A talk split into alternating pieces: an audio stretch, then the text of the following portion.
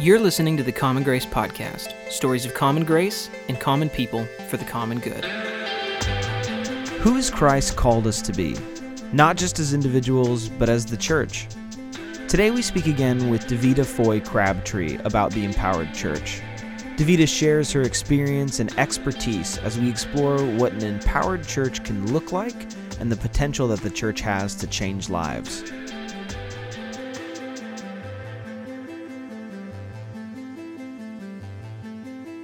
Welcome Davida Foy Crabtree to the podcast. We're so glad to have you. I'm so glad to be here. Thanks, George. Let's jump right into it. You have been an advocate, a practitioner, and a leader in helping the church grasp the paradigm of the gathered and scattered church. That church isn't just a gathering that people come to on a Sunday, but we have to, as leaders and pastors, understand that part of our job, a big part of our job, is connecting Sunday to Monday. That the church is happening Monday through Saturday, where people are in their their friendships, their neighborhoods, their professions, their jobs, their places of play, and that that is as much ministry as anything that happens on a Sunday morning. You've again been an advocate and practitioner of this. So I want to talk about the gathered and scattered church. You wrote a book called The Empowering Church, which I just really loved. I've en- I enjoyed, you know, learning from someone who's embraced this paradigm. There's not a lot of people doing it. And so anyone I can learn from, I will and I'm so grateful to. So let me just start with this. Why do you think it's crucial to support and empower the church from Monday through Saturday, not just on Sunday? To me, the church is not the church unless it is witnessing in the midst of the world. If the church is only gathered on Sunday and everybody goes out feeling good, well, that's lovely. But if we're not transforming, if we're not the body of Christ living it out, if we're not out there transforming the world, well, it's nice and sweet, but it doesn't get us anywhere. Certainly doesn't get Christ anywhere. So I have a very high theology of the laity, and I believe strongly we should expect a lot more of the members and affiliates of our churches than we do. We don't do anybody the favor by saying, oh, just come, just come on Sunday. That's not what it is. And when you say laity, you're talking about the the congregation, like people who would come in a lot of times there's like a separation between pastors who have, you know, traditionally been known as clergy and then the congregation, which is traditionally laity. Right. You're saying the pastor's job is to support those people and help encourage them for their Monday through Saturday ministry out in the world. Yeah, I really believe at heart that every local church needs to be providing a theological education and a ministerial education to all of the members of the church, hmm. to all of those who come to worship. That every pastor is the professor and teacher and enabler of empowerer of the people. And that pastors get better and better and better at doing what they do, the more open they are to hearing the questions and the struggles of those who come to worship. I grew hugely when I started asking different questions. And sort of how should we structure the church so we're most efficient? Or how do we make sure we have enough committee members to take care of the finances and so forth? And started asking the question of who are we supposed to be and what are we supposed to be doing? Fundamental question. And who we are and what we're supposed to be doing is not about what occurs within the building or within the structure and context of worship. You know, I've heard some pastors really say, hey, you know, if churches had to close during the pandemic, then they weren't being the church and they were being unfaithful to Jesus. What kind of problem would you have with that ecclesiologically? What do you think is wrong with that logic? I just think it's laughable because the church is the body of Christ in the midst of the world, it's almost as though that theological tenet that you and I, as ordained leaders, are set apart from the people of the church. I consider that a heresy. I know it's common language, it's how ordination is talked about, it's how clergy understand themselves. I completely disagree with that. I believe we are set in the midst of the body of Christ to empower all of the people to go out and be Christ ministers in the midst of the world. So, this notion that somehow, because a virus comes along and we can't gather, that the church is closed or the church is not able to live its life, it just means that church needs to die. I love how you just say what you what you think and feel. I love how you just speak the truth.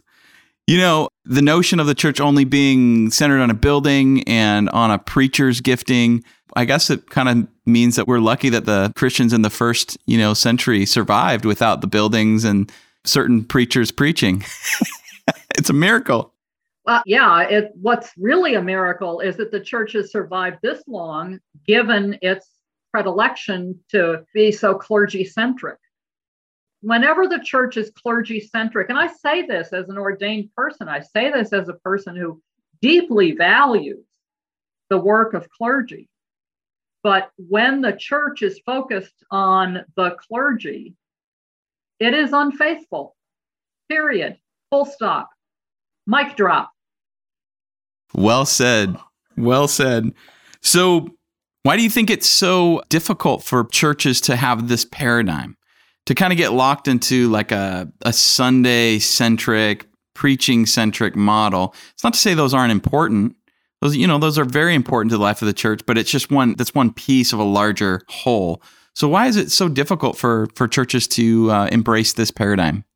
Because life, the way they're currently living it, is easy. You know, there's a little parallel that's coming to my mind, and that is when I was when I was in parish ministry, I remember two parents coming to me and saying, "We have a question that our son asked us, and we don't know how to answer it." And the son had asked a question something like, why is it so hard to be a Catholic? And I looked at the parents and I said, I, I do not mean any harm to Roman Catholics by this, but I think it's easier to live where what you are to believe is dictated. And it is much more challenging to live according to your own working through of your understanding of the scripture and of the presence of Christ in your life. That's a big challenge. And that's a challenge that deserves one's whole life attention. It doesn't mean every day, you know, you're pondering the great questions of theology, but it means that in every instance where you're facing a challenge, you ask yourself, who am I to be in this moment? How am I a witness to the love of God in this moment. So I think the notion that this whole matter of fixation on Sunday is the easy path. It's very easy to just, whether you do high liturgy or low liturgy, you know, no matter what the tradition is, I don't denigrate that those moments in our lives and that experience of worship. It is life giving. But if it's only life giving on Sunday morning, and it's not giving life to your witness throughout the week, then there's something false there. Mm. I love your distinction between the church telling people what to think versus teaching people how to think for themselves and walk for themselves. And then by extension, like the church learning how to walk out their faith in real time, like ethically the, in the workplace, working real with real ethical issues and working through relational issues, psychological, like real life things that are happening in real time. So it, it, it gets away from that separation of like the spiritual and the secular, and it's saying, hey, God is at work in the ordeal, not just the ideal of life. So, would you mind maybe give us maybe some of the things that you learned and that you did that you think were really helpful in supporting and empowering your church, in particular, Colchester Federated Church, is uh, where you did a lot of this. I don't want to call it just experimentation, but you were piloting a lot. So maybe give us a picture of things you did to support the church Monday through Saturday. Probably the most important intervention in the years that I was there, and I was there 11 years, which was the longest anyone had stayed, any pastor had stayed for generations. I think probably was the formation of covenant groups where we had a, a, a dozen members of the church each year who devoted a Wednesday night um, every week to covenant group. And there we we talked together about their Monday through Friday or Monday through Saturday lives, what the ethical and moral dilemmas were that they were facing, the sense of vocational choice, the possibility of a sense of calling in one's work. In the midst of all that, one of the things that we did was we would go to the scripture, we, meaning the associate minister and I, would take the scripture and we would find a scripture that had to do with the world of work. And we would then rewrite the scripture in contemporary in a contemporary not contemporary version of scripture, but a contemporaneous story today. So, so the gleaning of the fields in Ruth became a homeless person who was uh, scavenging in the bins behind a grocery store and how the grocery manager handled that. Another one was a story of a, a man on a, an assembly line in a factory and the pressure from above to speed up that assembly line, even though it meant that they weren't doing as good work. And what do you do? And that was related to Moses and the bricklayers. And by coming in the back door to scripture, coming in from their lives instead of starting with the scripture, scripture became much more alive to them. One of the things I learned was that when I, as clergy, start with scripture, I'm not starting with their lives. If I start with their lives and then bring scripture into it, but genuinely start with their lives and struggle with that to find where's a story that helps them make sense of their world, that was transformational for all of us. And you, in that way, you kind of brought Monday through Saturday snapshots of real world issues into the Sunday morning to make scripture come alive. Yes, and a matter of fact, for the for the clergy, one of the huge benefits was until we started doing this deep work of the connection between Sunday and Monday, I was standing in the pulpit preaching, but I did not have that sense of they're getting it.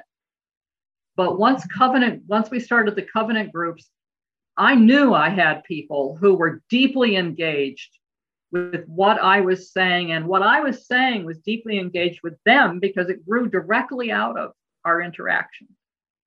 Another thing I did was I, I shadowed members of the church in their in their work. So I went with a mail carrier at 4:30 in the morning and stayed with him all day and watched his interactions and learned um, I did the same with a utility executive, you know, and various various people. That helped me immensely.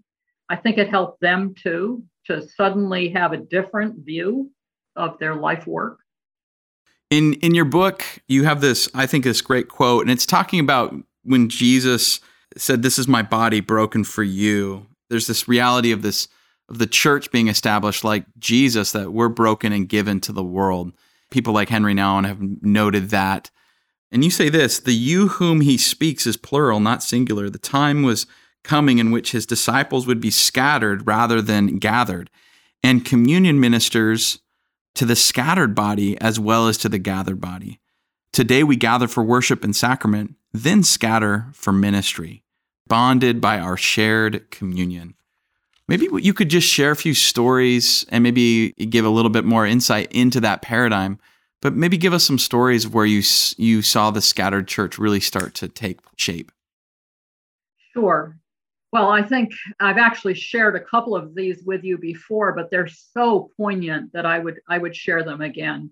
One is the story of John, who worked at Pratt and Whitney, which makes jet engines. And he had, had just been a job for John. He was in his late 50s, mid to late 50s. All his life, it had just been a job. It was a way of supporting his family, and that was about it. He participated in our first covenant group, and I used the Myers Briggs type indicator to help people understand themselves, but also help us understand our interaction as a group because extroverts and introverts interact very differently and sensates and so forth. And at the end of the first session where we dealt with this, John looked up. John was so taciturn, my name for him was Old Stoneface. he used to sort of love it, and everybody else did too. But he rarely said anything. But when he did, you listened. And he looked up and he said, This is the problem at Pratt and Whitney. He said, they never, never pay any attention to who they put in their quality groups. They had quality teams. This was way back in the 80s. They had Q teams.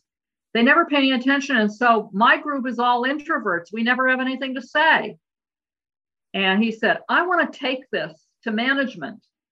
Uh, so I got him the materials. I gave it to him. He carried the materials to management, they accepted it. They loved it. And they, according to him, they started using it and everything changed in their Q teams because they began to get a mix of people.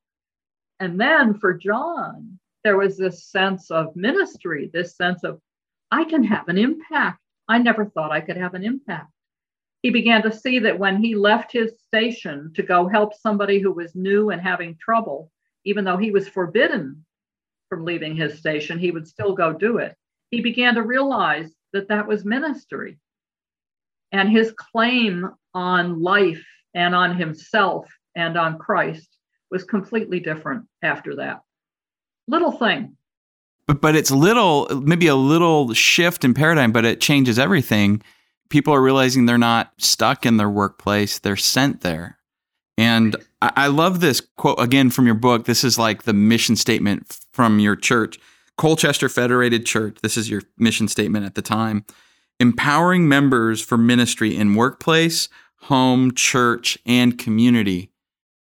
That's a beautiful statement. And it's a, for many people, that's a shift of understanding what ministry is. They think ministry is what they do on Sunday, or it's a nonprofit that's Christian or stated Christian values. They don't, often don't see their work, you know, at Boeing or, you know, as an engineer or as a teacher or as a first responder or a nurse.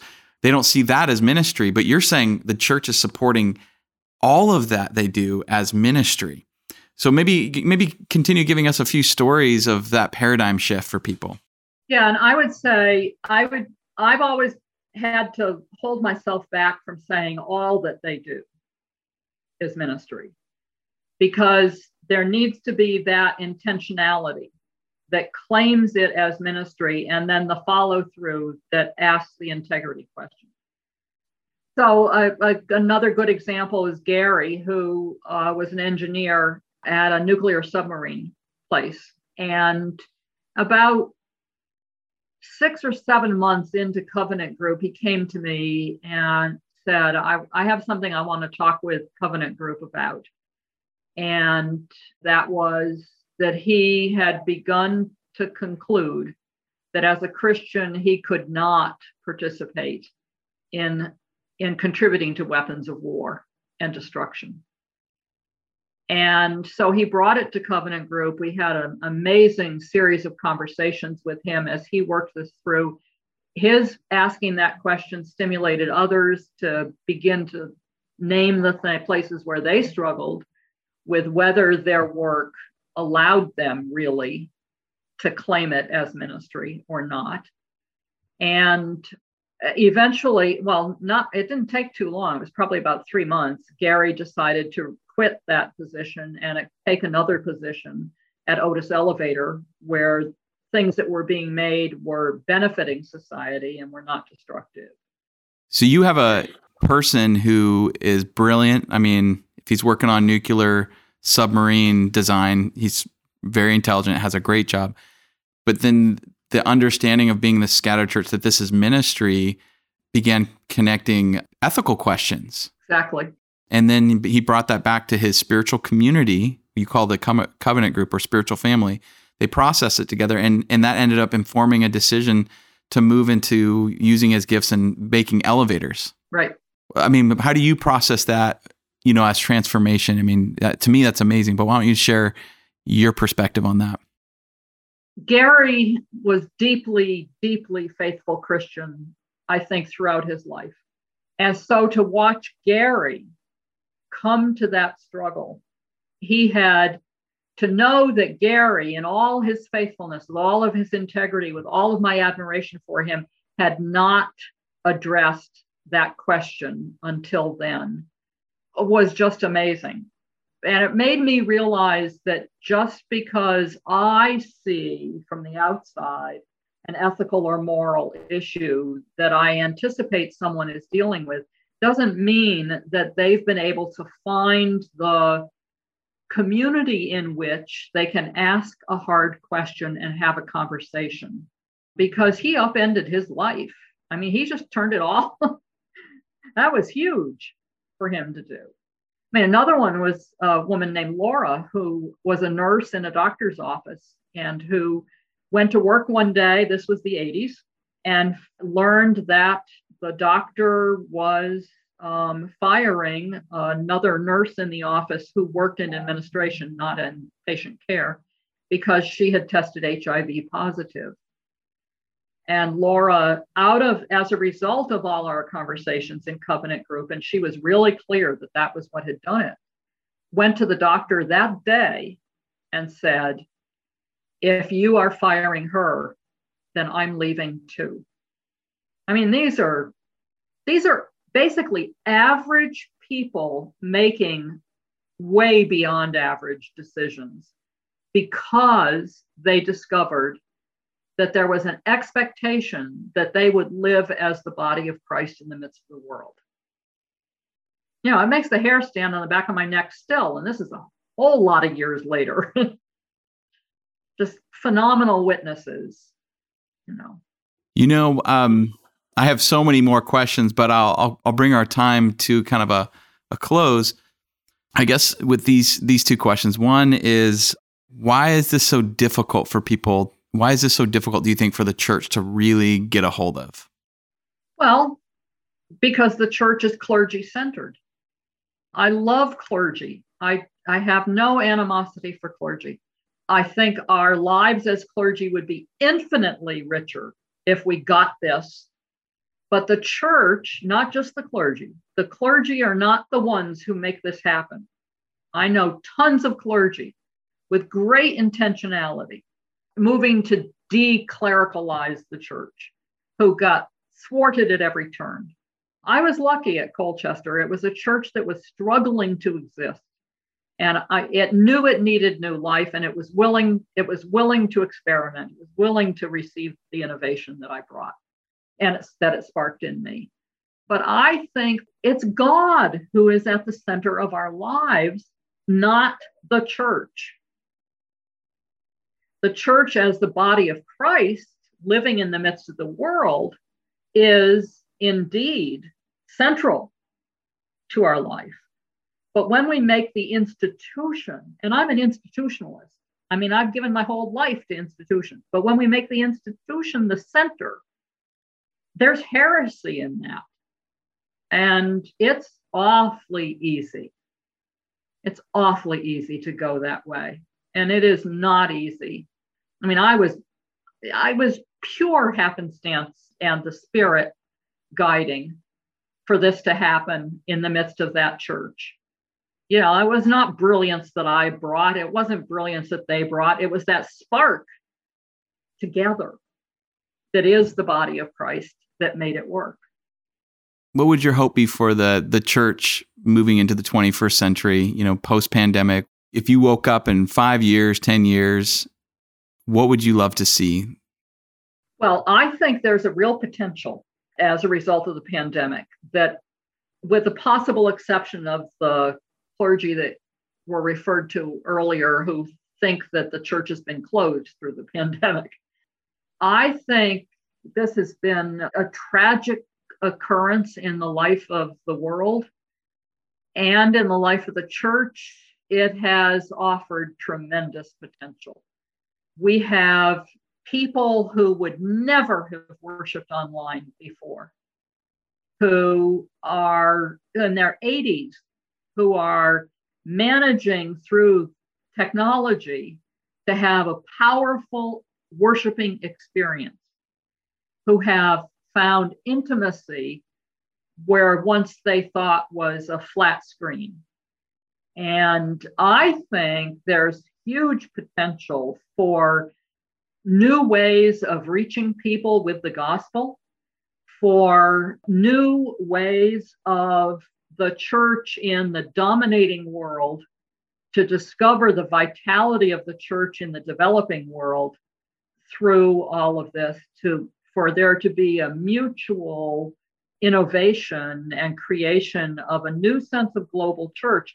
I talked to lots of UCC clergy all week long on Facebook and other places. And there are very few that haven't had international, global worshipers in their services through this pandemic. So the unity of the body of Christ now has huge potential that we only had a glimmer of before. And this notion, you know, I'm mainline church, so the notion that we've never done it that way before is very dominating. And yet we've done things in this year like we've never done before, and we've found new life in it. So I think there's great possibilities. Would I wish that we could have been much more explicit during this time about blessing people and sending them forth with power into the midst of that world that is so hurting? Yeah, I would wish that. it's been a wonderful conversation. Thank you for the vision, your innovation, the generosity by which you you treat people, and then just the friendship. It's been really cool to to start a friendship with you. We as pastors have to support our church Monday through Saturday, being the hands and feet of Jesus in the world. Thank you for your witness. Thank you for your leadership. Davida Foy Crabtree, we're so grateful for you. Thank you. It's been a joy to be with you. You've been listening to Common Grace, a Whitewater podcast. We would love to hear from you. If you have any questions about this episode or have suggestions for future topics, send an email to info at whitewaterchurch.org. Thanks for listening.